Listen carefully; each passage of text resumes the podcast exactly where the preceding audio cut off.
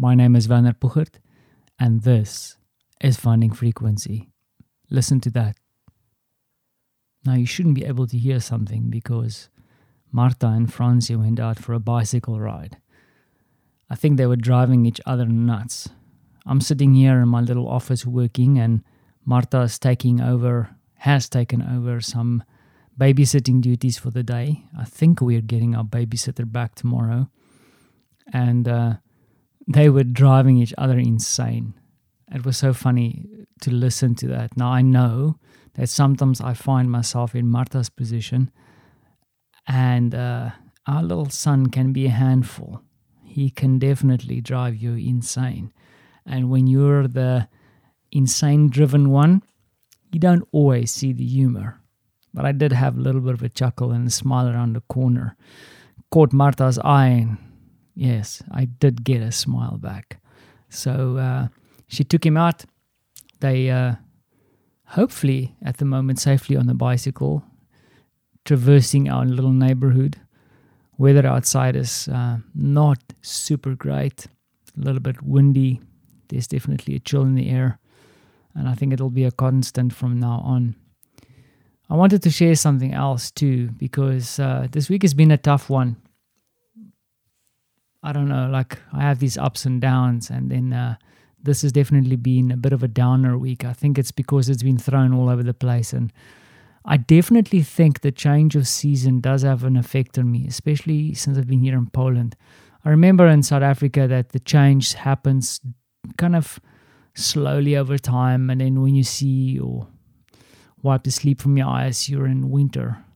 Here in Poland, it's a bit more, I feel like it's more, you can really feel it changing and uh, there's kind of like a little bit of a mourning period because you know that you're going to go into an extended winter time and then that typical Polish grayness sneaks in. I've set myself a challenge to say, like, let's see what we can do during the course of this winter to see to make it a little bit more interesting.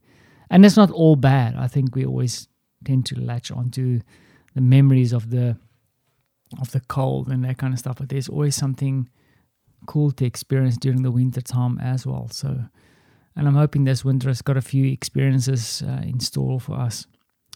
But uh, enough about the weather.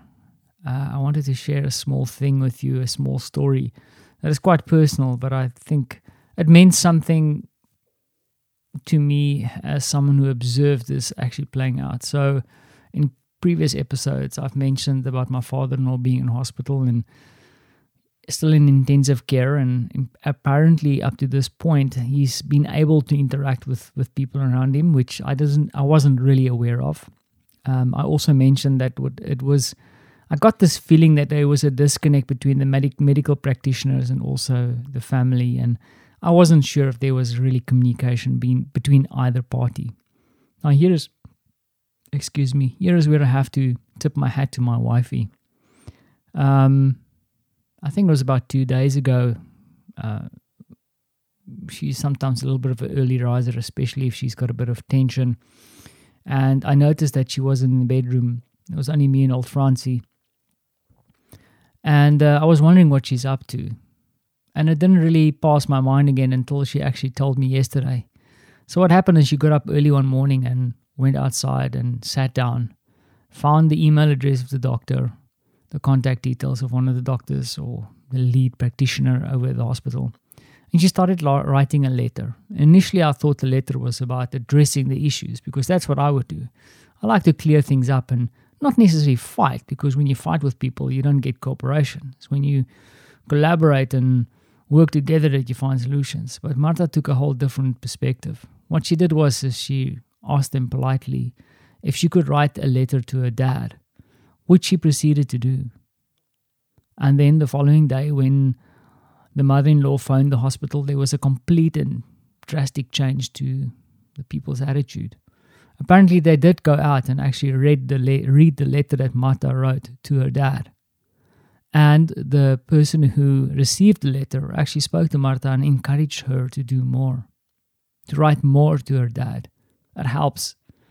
And I think that little expression from Marta's side to share some information with her dad, to reach out to her dad, because in these times, there's no real way for her to connect. You can't go to the hospital. It's still pandemic and they encourage you not to go there. In fact, you can't.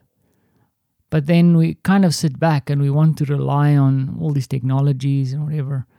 But what Marta has shown is that you can still rely on other human beings. And I think, in reflection, and I haven't spoken to Marta about this at all, but I had a bit of a negative feeling about the folks not cooperating or showing any compassion, or that's the, the feeling I got. But perhaps the same is true for us. Perhaps they also looked at us and said, These guys aren't really doing anything. They're just phoning us to find out what's going on, and then we have to tell them and do everything. And I think what Marta has shown is that she wanted to show that it's about up to all of us the family, Marta, myself, the doctors, her dad. We're all in it together in a way. We're all in this experience. We all experience it differently and we only have our own perspectives on it. But if we share in that experience, it becomes true collaboration. And I think the fact that Marta reached out and wanted to do her little bit then inspired the doctors there because their attitude completely changed towards us. So I think in the coming days, Marta will write even more. And that also makes a stronger connection between her and her dad and the family and her dad. So I commend my wife today, and today I'm going, she is the extraordinary of the day. In fact, she's the extraordinary of many days. But uh, she really outshone everybody with this little gesture of hers and taught me something with it as well.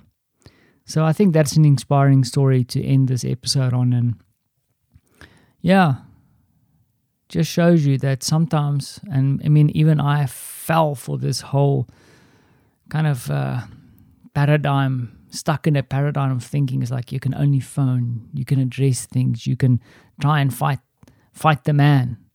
And Marta found a whole different way. She totally reframed the problem, or and then came up with a wholly, totally unique solution. So I'm going to leave it there and not be too preachy about it. I thought it was a cool story. I hope you have something cool to look forward to for today and that there's a little bit of extraordinary waiting for you around the corner. Thanks for listening.